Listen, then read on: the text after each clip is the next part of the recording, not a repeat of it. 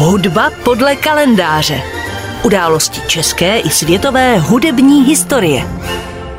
Dnešní hudba podle kalendáře připomene významného ruského skladatele 20. století Igora Stravinského. Od jehož úmrtí si 6. dubna tohoto roku připomínáme rovných 50 let.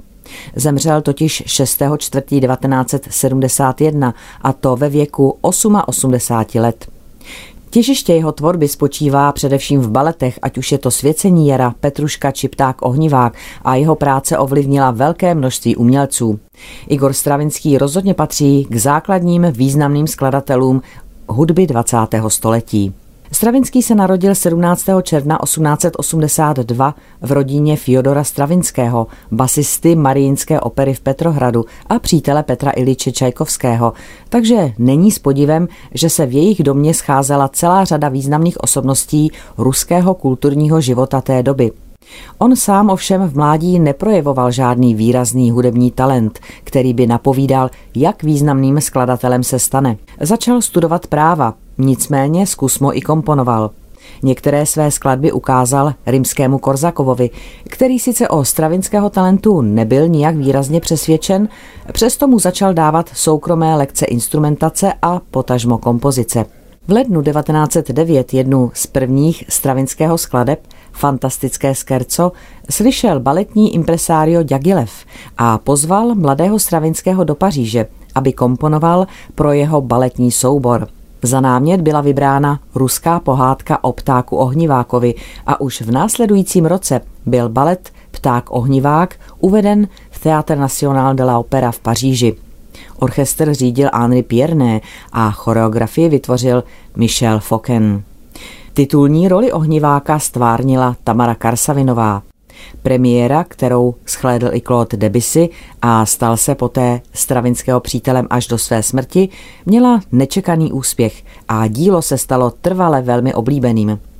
Poslechněme si teď z tohoto díla pekelný tanec Kostěje nesmrtelného, kolébavku a závěrečné finále.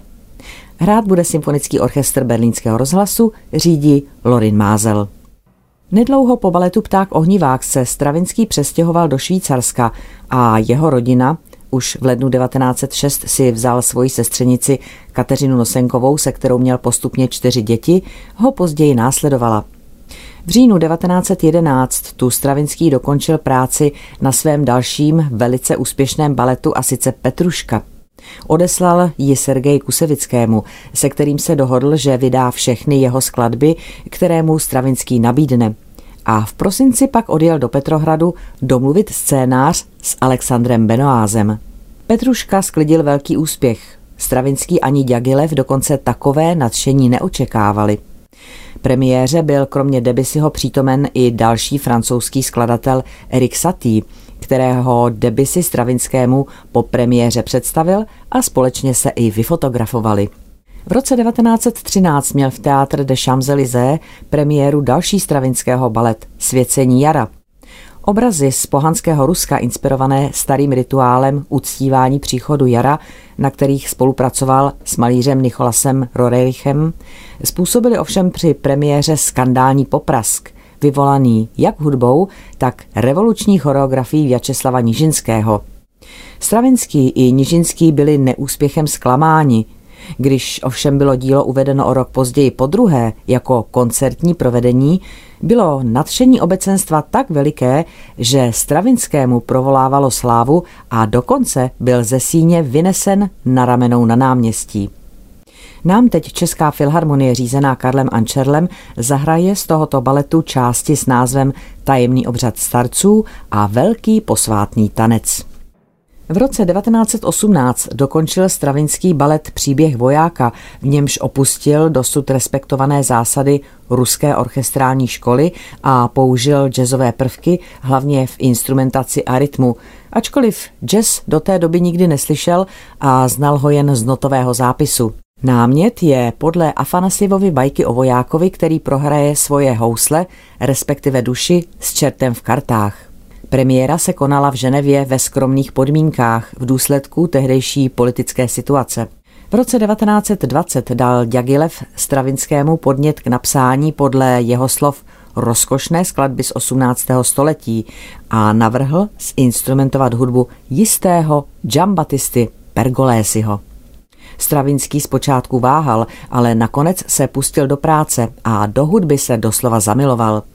Do díla záměrně přidal mnoho pozdějších hudebních prvků nezapadajících do hudby 18. století, například glizanda.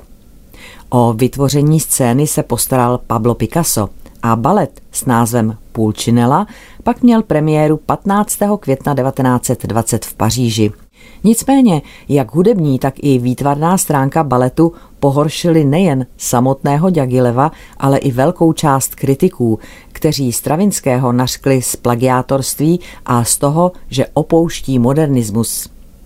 Navzdory kritikům i toho, že si tím dílem znepřátelil velkou část uměleckých přátel, včetně Ravela, si Stravinský na základě tohoto baletu vytvořil styl, který sledoval až do 50. let a vstoupil tak do svého druhého, takzvaně neoklasického tvůrčího období. My si teď z Pulcinelli, respektive svity z tohoto baletu, poslechneme tři závěrečné části. Anglický komorní orchestr řídí Alexander Gibson. Tvorba a především život Igora Stravinského jsou natolik pestré a plné různých událostí, životních zákrut a peripetií, že jejich vylíčení by bylo nikoliv na jeden, ale na několik pořadů. Tak se teď místo výčtu dalších významných životních mezníků i opusů omezím na několik zajímavostí o tomto v Rusku narozeném, poté francouzském a americkém občanovi, kterého časopis Time zařadil mezi 100 nejvlivnějších osobností 20. století. Od roku 1910 žil Stravinský v zahraničí, Švýcarsku, Francii, Spojených státech. Velkou část svého života strávil na cestách, jen více než stokrát překonal Atlantický oceán, byl obrovský dříč, pracoval až 18 hodin denně. Velkou část života byl ovšem nemocen. Sám o sobě tvrdil, že je hypochondr, dokonce si nechal preventivně vyoperovat slepé střevo. Byl ovšem také velký kuřák, začal ve 14 letech. Za svého života se setkal i zpřátelil s velkým množstvím významných osobností své doby, ať už to byli Charlie Chaplin, Benito Mussolini, John Fitzgerald Kennedy, Walt Disney, Ingmar Bergman, Albert Schweitzer, Nikita Sergejevič Chruščov či Coco Chanel.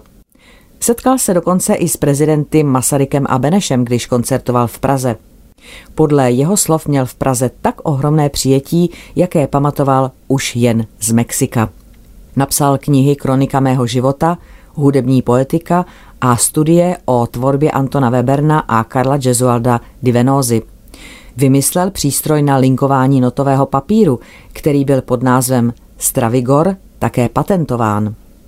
Mezi skladatele, kteří byli ovlivněni jeho prací, patří například Bouslav Martinů, Francis Poulenc, Aaron Copland, Benjamin Britten, ale také i Frank Zappa nebo John Williams. Igor Stravinský zemřel 6. dubna 1971 v New Yorku. Smuteční mše a pohřeb se uskutečnili na žádost skladatele v Benátkách a je pohřben nedaleko hrobu Dagileva na ostrově svatého Michala u Benátek. My dnešní vzpomínku na Igora Stravinského uzavřeme jeho skladbou z roku 1945 Ebony Concerto. Columbia Jazz Combo řídí sám autor a na klarinet hraje Benny Goodman.